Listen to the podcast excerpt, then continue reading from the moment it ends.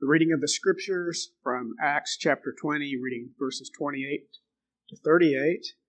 Now I invite your uh, reverent uh, attention and hearing and faith of God's word from this reading in Acts chapter 20. Pay careful attention to yourselves and to all the flock, in which the Holy Spirit has made you overseers, to care for the church of God, which he obtained with his own blood.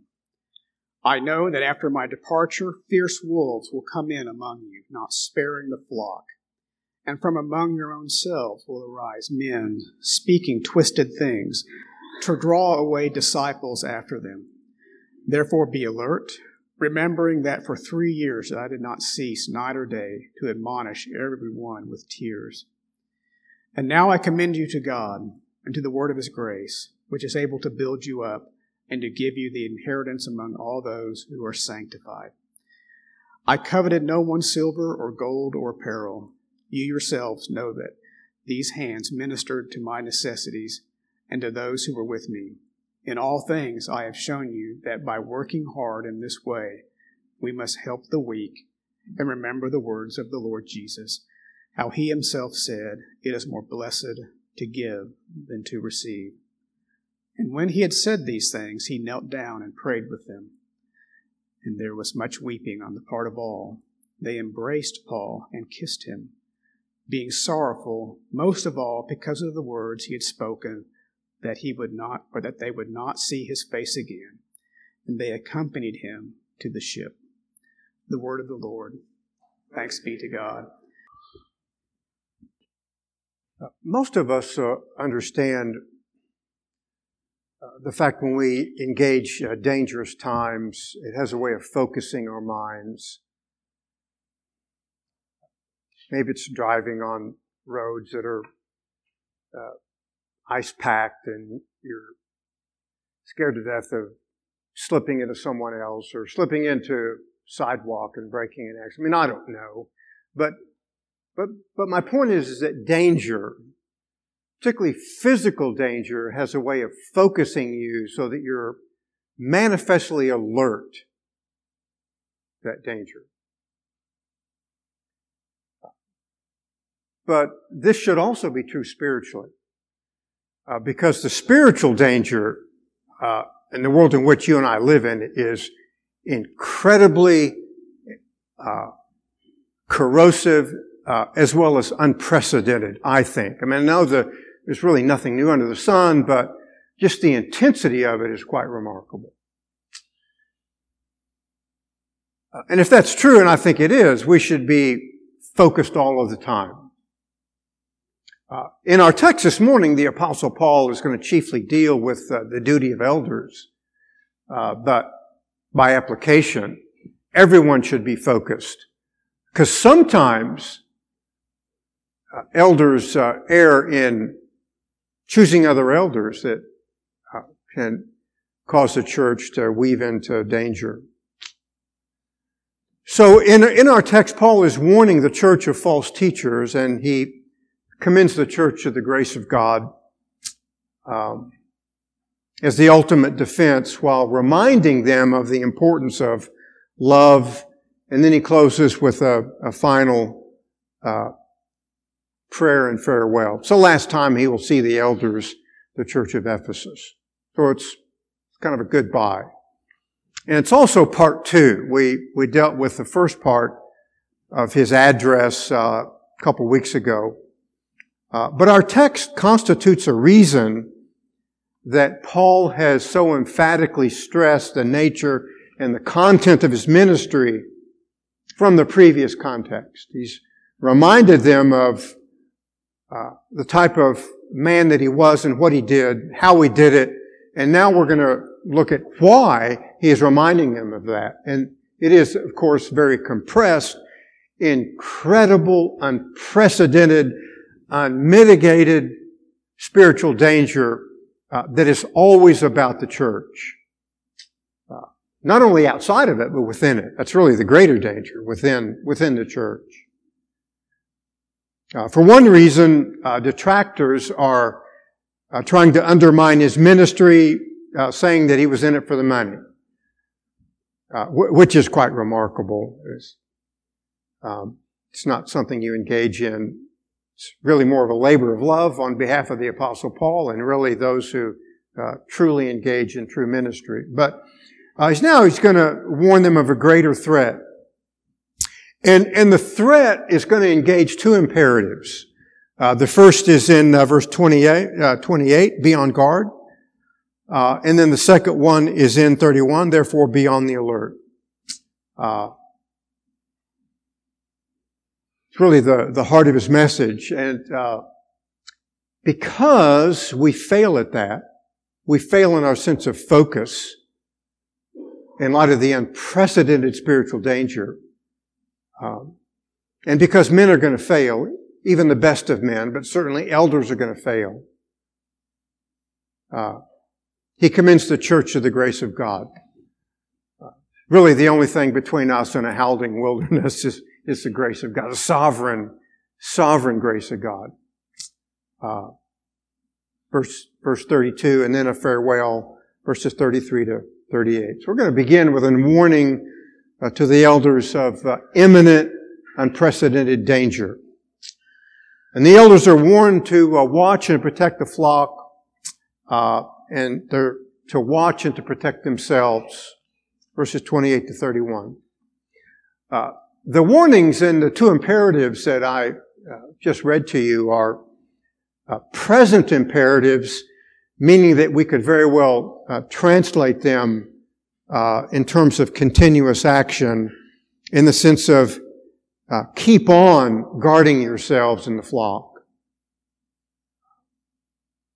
Because elders can and do fail. Happens all the time. Uh, in fact, I was reminded of that reading uh, Dalio Clement this morning. or a pastor who uh, perhaps, maybe or maybe not, be sanctioned by one of America's largest Protestant denominations because of his uh, acceptance of the alternative lifestyles. which is a failure to understand uh, that God is creator. he makes us in a very specific way, and we're to guard ourselves from immorality. But here is a here's a pastor of a church that's saying no, he he doesn't believe that. He's going to take his church in a different way. In other words, he has radically failed and embraced contemporary American culture. Uh, the watchfulness um, is a reminder that men abandon their appointments. They can start well, but starting well is not the issue. It's ending well. Everybody can start well. Men who persevere, uh, women who persevere in the faith. What we're embracing here. And the watchfulness has the idea of preserving the content that the apostles received from Christ. They received that content. They have protected it. They have defended it. And now they're passing it on to the next generation. And what will that generation do with that content? What have we done with it? Not just Grace Bible Church, but the American church at large or the worldwide church. If you student of church history, you know there's been massive defections so we haven't received the baton very well, and neither are we passing it on to our children and grandchildren. And so this text again is, is addressing that, uh, that we should, uh, we should be watchful. Um, and besides uh, elders watching themselves, with the understanding that men do abandon their appointments, or to watch the flock. Uh, as you know, uh, elders are uh, protectors, defenders, and guardians. Uh, they really do that for the entire church. Uh, very quickly, they delegate, they delegate the physical and material to, to deacons who, who really should be on watch as well. Uh, the model is not the apostle Paul. The model is Christ. He's the great shepherd of the sheep, uh, who watches his flock unfailingly. And that really is our ultimate hope. Uh, it, it, it captures a measure of the grandeur of the gospel. that he uh, is the shepherd of his sheep, and uh, he will see his sheep uh, to eternal life. Really, a compelling reason to come to the Savior. You do not know him. Uh, but elders are under shepherds. They recede from Christ, uh, a measure to shepherd with him as the model. Uh, the text here uh, reminds us that, particularly verse 28, uh, that the Spirit makes elders for the church, which Christ purchased. Um, so the Spirit raises up men uh, to do the work of elders. But notice the very important phrase, uh, to shepherd the church of God which he purchased with his uh, own blood. Uh, Christ purchased on the cross. He bought his people. Uh, it's a great text for particular redemption. Because what did he purchase? Well, he purchased the church with his own blood. Uh, one of the early uh, breakaways from the Reformed faith uh, was a man by the name of Maurice Amyraut. It's very interesting. He came out of the Reformed community. He was subsequently rejected, uh, radically rejected by the Reformed Church. Uh, but his his understanding of redemption is well accepted in the American church today. It's simply that of hypothetical universalism. Christ hypothetically didn't really do anything, but he hypothetically died and purchased all men. But that breaks the language here in a radical way. He purchased. I don't know if you've ever gone in the store and purchased something, but the moment you lay down the medium of exchange demanded by the storekeeper, ownership passes from the storekeeper to you.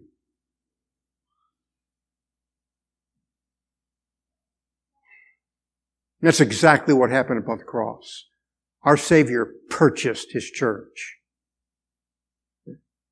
He left nothing to the hypothetical. Again, a reminder that early on in the history of the Reformed faith, men began to weave.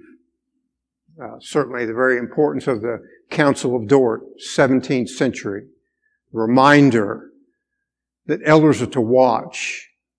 Uh, the great reformers, by and large, did, and that's why we have cre- great creedal confessions, because they knew they had the responsibility to pass on to their congregation and the children of those congregations uh, the Reformed faith.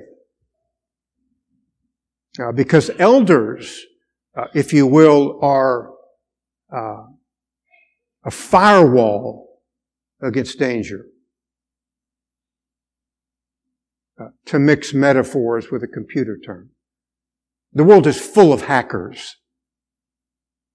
Uh, and the church is full of hackers and qualified elders are a constituted uh, presence uh, to protect uh, the church. Uh, this also infuses the charge to the elders uh, with incredible magnitude. In other words, you're to watch over the flock which the Savior purchased. He did his part. Now, in light of what he did, uh, you carry on in such a manner to protect and defend his flock. The price uh, speaks to the duty of the elders because of what he did. Uh, one of the reasons I think that elders can be quite sloppy is if Christ didn't really do anything on the cross, what do I really need to do except go to a few meetings and uh, have my ticket punched and uh, no, he did something upon the cross, and therefore you have specific duties to do as well. Uh, so that elders protect what belongs to Christ and was secured by his blood. Qualified elders are a firewall in the midst of hackers.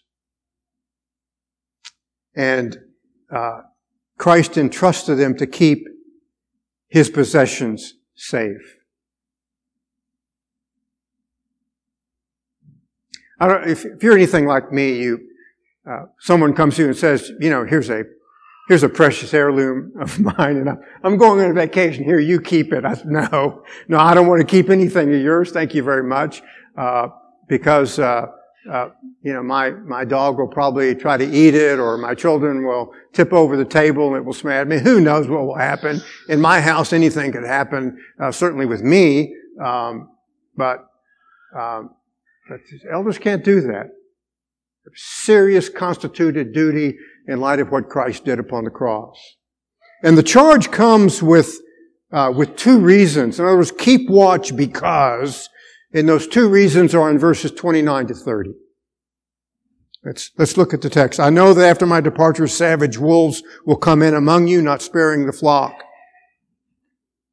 And now notice this danger, if anything focuses our mind. Uh, and from among your own selves, men will arise speaking perverse things to draw away the disciples after them.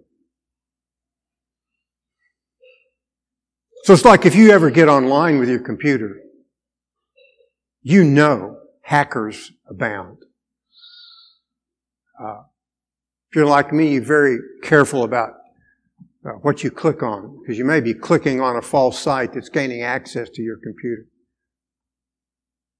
When I was at uh, when I was in business, my uh, my programmer said, "Phil, you can buy all the firewalls you were, you want, but uh, if you're not constantly a step ahead of the creators of viruses, what's a firewall? Just take your systems that are critical to you and quarantine them. And that's exactly what I did. I, and I was violated once and they corrupted all my Word files. Who cared about my Word files? I'd back up copies and just start over. Who's going to read my correspondence anyway? No big deal. But my main systems were quarantined. I warned, do not get on the internet on this computer. I forbid you to do that. But quarantine here is qualified elders, uh, protecting against the hackers that abound.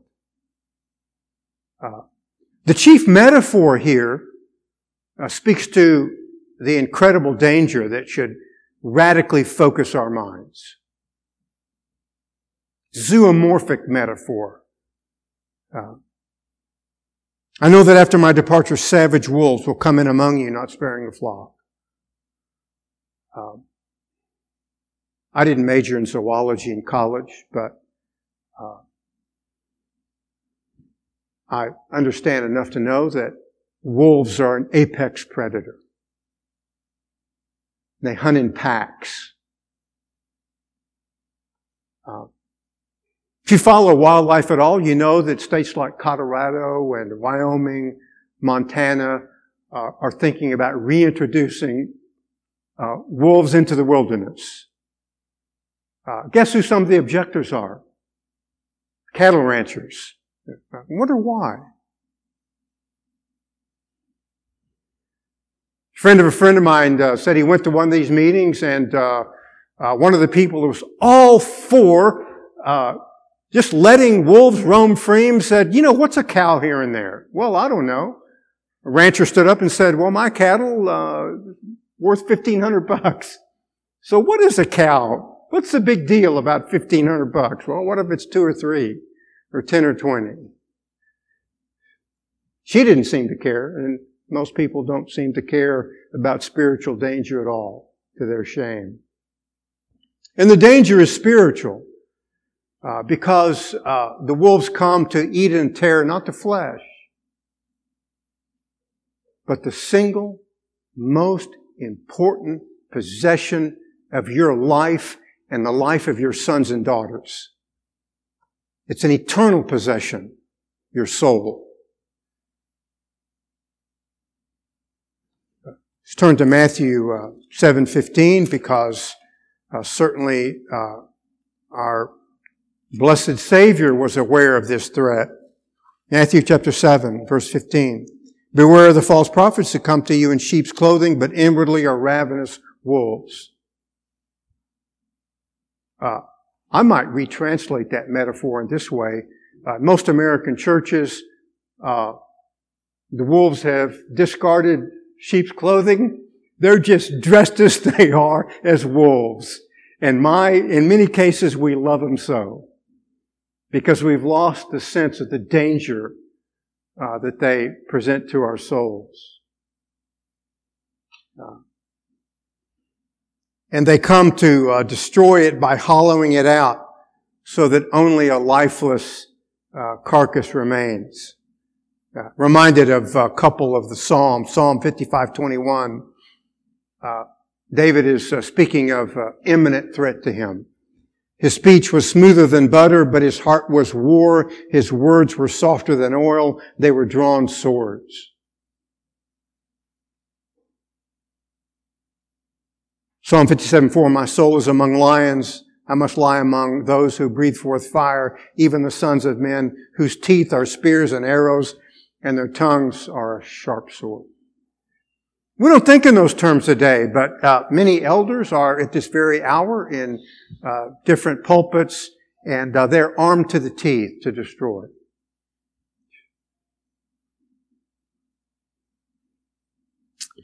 Uh, because false teachers have invaded the church with uh, deception, and uh, in the American army, deception is an act of warfare. In fact, I would remind you that if you study any battles whatsoever, you, you ultimately are reading of a deception plan. Because that's how we wage war. We start it by deceiving the enemy as to what we're going to do. We want him to look at the right hand uh, and then come at him with our left hand, if you will, to use a boxing metaphor. And deception is an act of warfare. We don't think in those terms that we ought to. Uh, let's look at uh, uh, Jude, uh, verses 3 and 4, because uh, Jude has a similar thread. He just uses different metaphors. Jude 3, Beloved, while I was making every effort to write to you about our common salvation, I felt the necessity to write to you appealing that you earnestly contend for the faith which was once for all delivered to the saints. Notice once for all delivered. It's, it's an immutable baton that's to be passed. Once for all delivered. Now notice why he is telling them to do that. Verse 4, for certain persons have crept in unnoticed, those who were long beforehand marked out for this condemnation, ungodly persons who turn the grace of our God into licentiousness and deny our only Master and Lord Jesus Christ. Notice the metaphors that Jude uses. Paul uses wolf, uh, Verse 12, these men are those who are hidden reefs in your love feast when they feast with you without fear, caring for themselves, clouds without water, carried along by winds, autumn trees without fruit, doubly dead, uprooted, wild waves of the sea, casting up their own shame like foam, wandering stars from whom the black darkness has been reserved forever. Some of these metaphors are nautical metaphors. I don't know anything about the ocean. Except, you better not go to sea without a qualified captain. And you better not go to sea uh, without a vessel that can withstand uh, the wildness of the sea.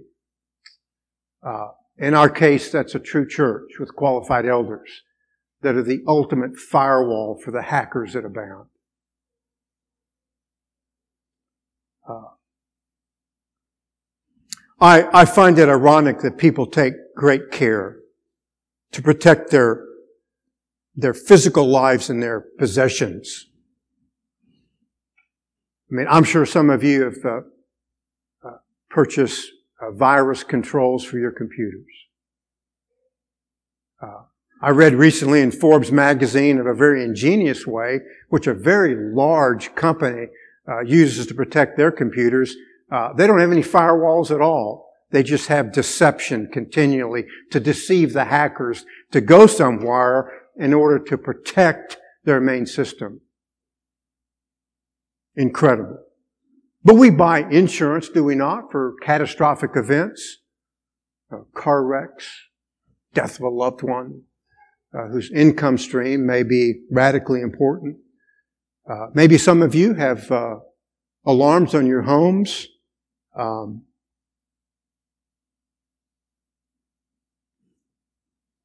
so why are we so cavalier about our souls that last forever? I've never really caught that. Uh, but that's what Paul is embracing. He's reminding us that qualified elders are uh, a firewall given by God. Uh, Paul's uh, second prediction or reason for the elders to be on guard is uh, that men from among them uh, will arise uh, speaking perverse things, um, crooked things. could very well be an echo of one of the great archetypes of deception, all of the Bible that's used repeatedly. It's a text i I, know you're familiar with because we have read it on occasion. Uh, and it comes from Daniel chapter 11 verse 32. Uh, because there's a civil ruler who's uh, going to deceive the children of Israel into violating their oath and their covenant with God. Daniel 11:32 by smooth words he will turn to godliness, pardon me, godlessness, those who act wickedly towards the covenant.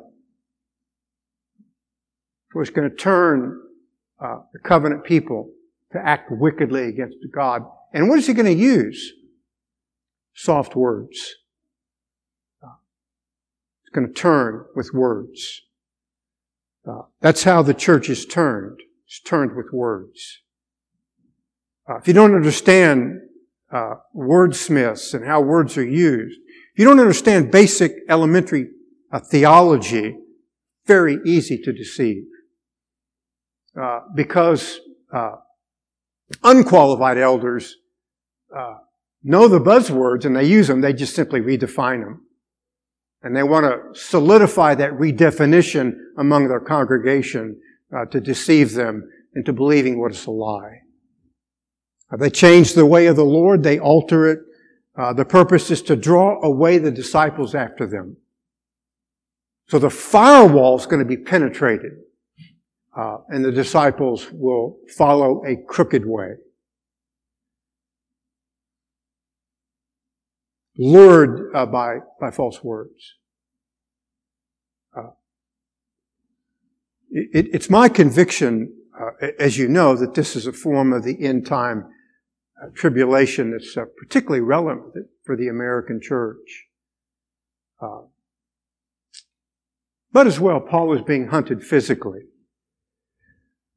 Uh, in contemporary America, we are hunted by false teachers um, who perhaps wear the uniform, but long since have left uh, the faith. Uh, and we need to remember that Wolves really like sheep. Uh, so they have abundant uh, food supply to prey upon. Remember a number of years ago, I was with a friend of mine and we were at Pittsburgh Theological Seminary using the library. Obviously, uh, it's a Presbyterian seminary, so linked to the great Westminster Confession of Faith. He told me, you know, there's a contemporary uh, professor here that uh, has embraced an alternative lifestyle. Heck, that was 30 years ago. My, we've come a long way, haven't we? Told me about the wild parties. I won't go any further than that. It occurred in the dorm rooms. That really, I mean, that's why. Why would they allow that? Uh, so a gentleman that was uh, there who was uh, rock uh, solid conservative by the name of John Gerstner, held to the true faith. Uh, one evening, uh, uh, after one of the parties in the dorms uh, lit up on what you can well imagine, uh, they came to serenade the professor who was still in his office studying with the old hymn, Give me that old time religion because they had long since left it. but he remained true. Qualified. Trying to uh, break a tsunami uh, with his own theology. Heck, I remember uh, reading probably uh, eight or ten years ago of a, a professor on a well-known Reformed theological seminary who denied uh, historic Adam, that Adam was a historic figure. Really? Well, if Adam was a mythical figure, maybe Jesus was a mythical figure. Oh, but what's a few words here and there? Amazing. Absolutely amazing what goes on. That's why we should be on our guard and keep watch. Uh, that's really the, the, the real pandemic today. I know we're all deeply concerned and focused over COVID. I know much of our congregation is sequestering themselves out of fear uh, for the COVID. But the greater fear is spiritual. Spiritual. That's really the ultimate pandemic that's been let loose among American churches. It's why elders are to exercise care over themselves and for the flock because they've been raised up by the Spirit. Qualified elders as the ultimate firewall. The second charge, verse 31, is to be, uh, be on the alert and keep watch, that you can never let your guard down. Never let your guard down. I mean, even at Grace Bible Church, all of us are prone to wander. Be on guard all the time. One of my great television programs is the great uh, animal migrations uh, in Africa. Because I know eventually what's going to come. Those animals are eventually going to go into some type of choke point. And you know what's at those choke points? The apex predators of the African plains.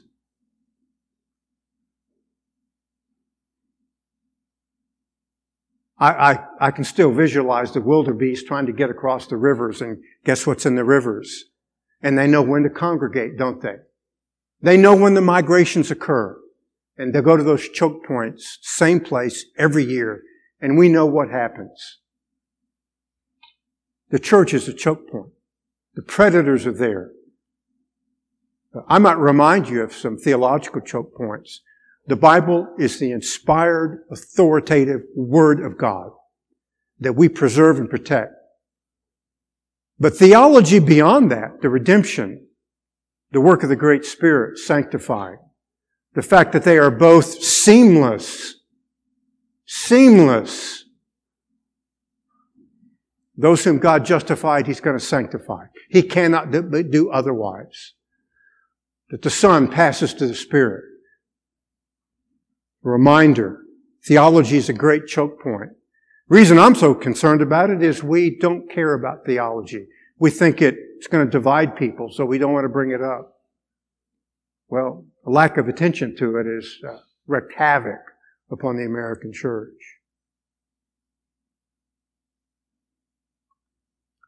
And, and that's our danger. That's where we're to keep watch.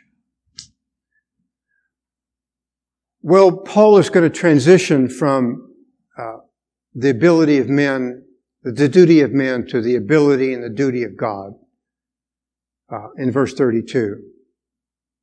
Uh, because the ultimate protection of the church, thank God, the ultimate protection of the church, praise the Lord, uh, falls to God Himself.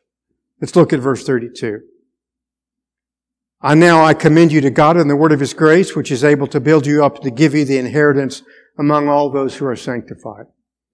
So Paul has done everything he can do. But he knows that too will fail. So he repairs to God, who never fails, who keeps his church. It is a perilous time, but it's majestic that the times are filled with the grace of God, filled with the presence of God, the ultimate keeper of his people, who loses none. None have ever been lost. He repairs to God because uh, Human abilities fail, but the divine ability can never fail. In the end, God is the final firewall between us and eternal ruin. Qualified elders are absolutely essential, but uh, the grace of God is the ultimate firewall. The ultimate guardian protector. Uh, Paul gives the church to Him, the eternal God, the triune God, Father, Son, and Holy Spirit, who are always alert, who never sleep, who never slumber, who never go on holiday. Even our great Redeemer, work of the priest, uh, praying continually for the church. The God the Father would protect it, and God the Father always answers the prayers of God the Son. The marvels of the grace of God, compelling reason if you're not a Christian to come to the Savior, because He is the only protection from eternal ruin. Only protection. Every other firewall can be breached. Men to be sure. God never can be. This is why there must be a premium on uh, uh, the parallel to this. He commends him to God, but he commends him to something else. Uh, again, notice the text. And the word of his grace, which is able to build you up and give you the inheritance. The ultimate provision of God and the ultimate provision of the word of his grace. That's why there's a premium in Grace Bible Church on the Word of God, biblical exposition.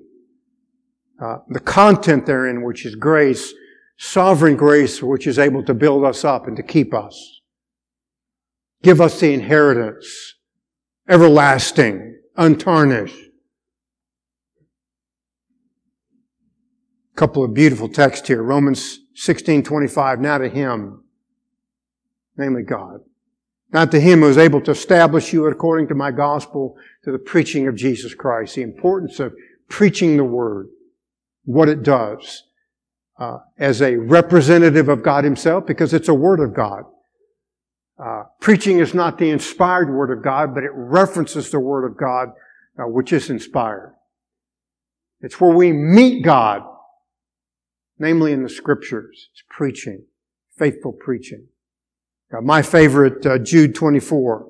Now to him who is able to keep you from stumbling and to make you to stand in the, his presence blameless with great joy.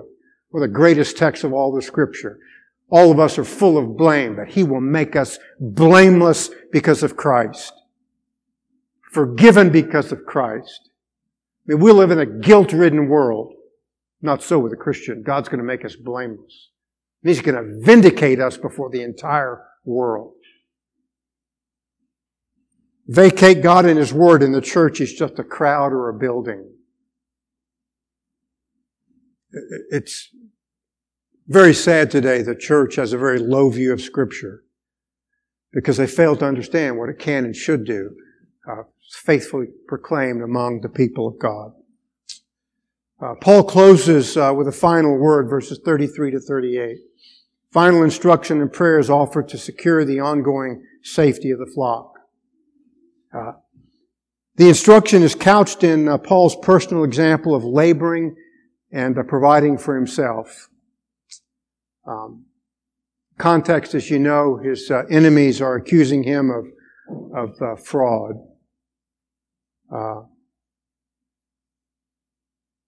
But what he did was in fulfillment of uh, instruction of the Lord. Uh, verse 25, that it is more blessed to give than to receive. Uh, if you think about those words, it's really an apparent contradiction. More blessed uh, to give than to receive. Most of us think about being on the receiving end. Paul says, get on the giving end, and God will bless you. Well, how can that be? Well, because God's sovereign. Because God controls all things. And so He will make the giver more blessed. By and large, we live in a world full of takers. The church should be filled with a world full of givers in light of the one who gave his life for us, the one for the many. Learn to give. Easy to take. Easy to come, hear the lecture, go home, be a giver. not just a taker. And I don't know how to tell you to do that. The Spirit has to lead you in that, and He will. Uh, but God will make it so to so bless the giver, much more so than the receiver. Uh, no church can survive without givers, and I don't mean monetary. The greatest thing, in many respects, people can give is their time. Uh, and this applies not just to elders. Elders have to be givers, uh, but applies to all of us. Figure out ways that we can give in terms of time or effort or gifts, uh, however the case might be. Providing a meal for someone that's ill. I mean, I don't know. Uh, one of the greatest things you can do for the life of Grace Bible Church is to pray. Pray without ceasing. Uh, the needs are great. The danger is great. Uh, prayer is a great provision from the grace of God. That He hears the voice and the cry of His sons and daughters. He responds. In some cases, He dispatches angels to do special things. The grace of God. Uh, you, you, you, you should pray all of the time.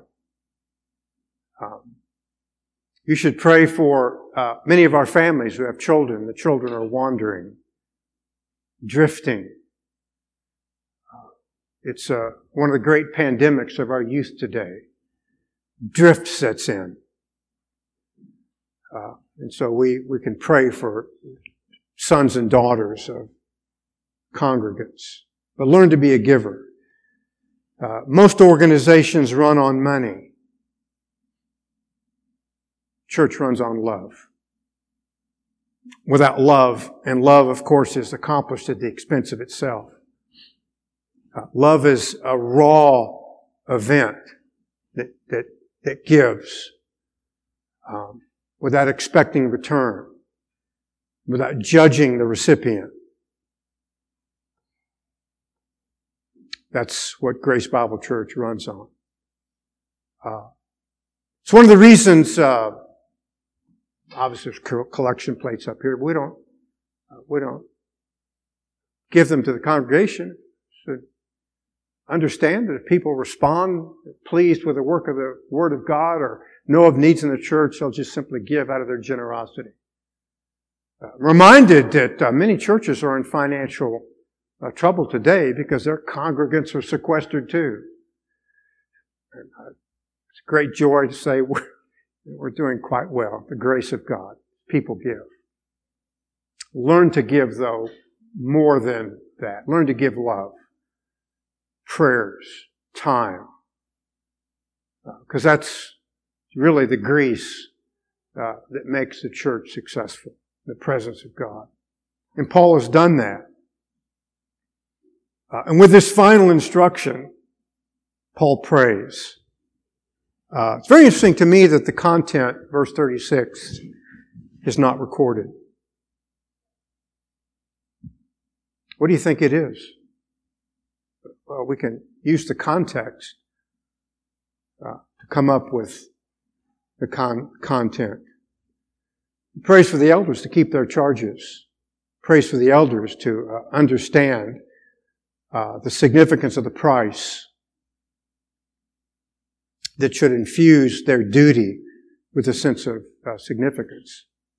Uh, he prays for the congregants, I think, uh, to be focused on danger because the wolves are near. Um, I would tell you, you should be focused because the wolves aren't near. They're within the church, the church at large. We've accepted them. They're not dressed like sheep. They're dressed like wolves because that is what they are. Uh, and of course, he prays for the uh, sovereign grace of God to make it so, apart from which every ministry will fail.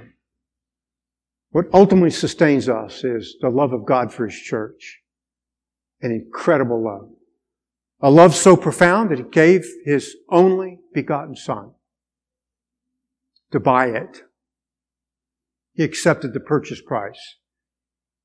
And then he dispatched the awesome power of the Holy Spirit to apply it in a seamless work of the application of redemption. It's incredible love. And that really is the ultimate firewall. Grace of God. Uh, so I do remind you, we live in dangerous times.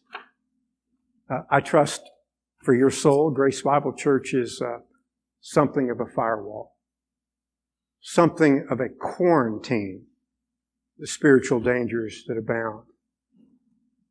But ultimately, on each and every day, you should be thankful for the grace of God. Uh, it's an ultimate firewall that cannot be penetrated. Never has been, and uh, neither will it ever be.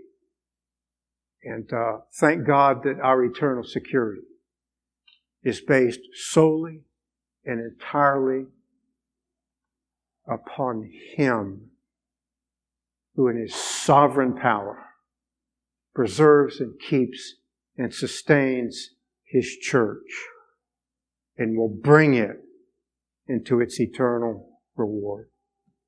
For such times, God gives us elders that are qualified. And for such times, God gives us Himself.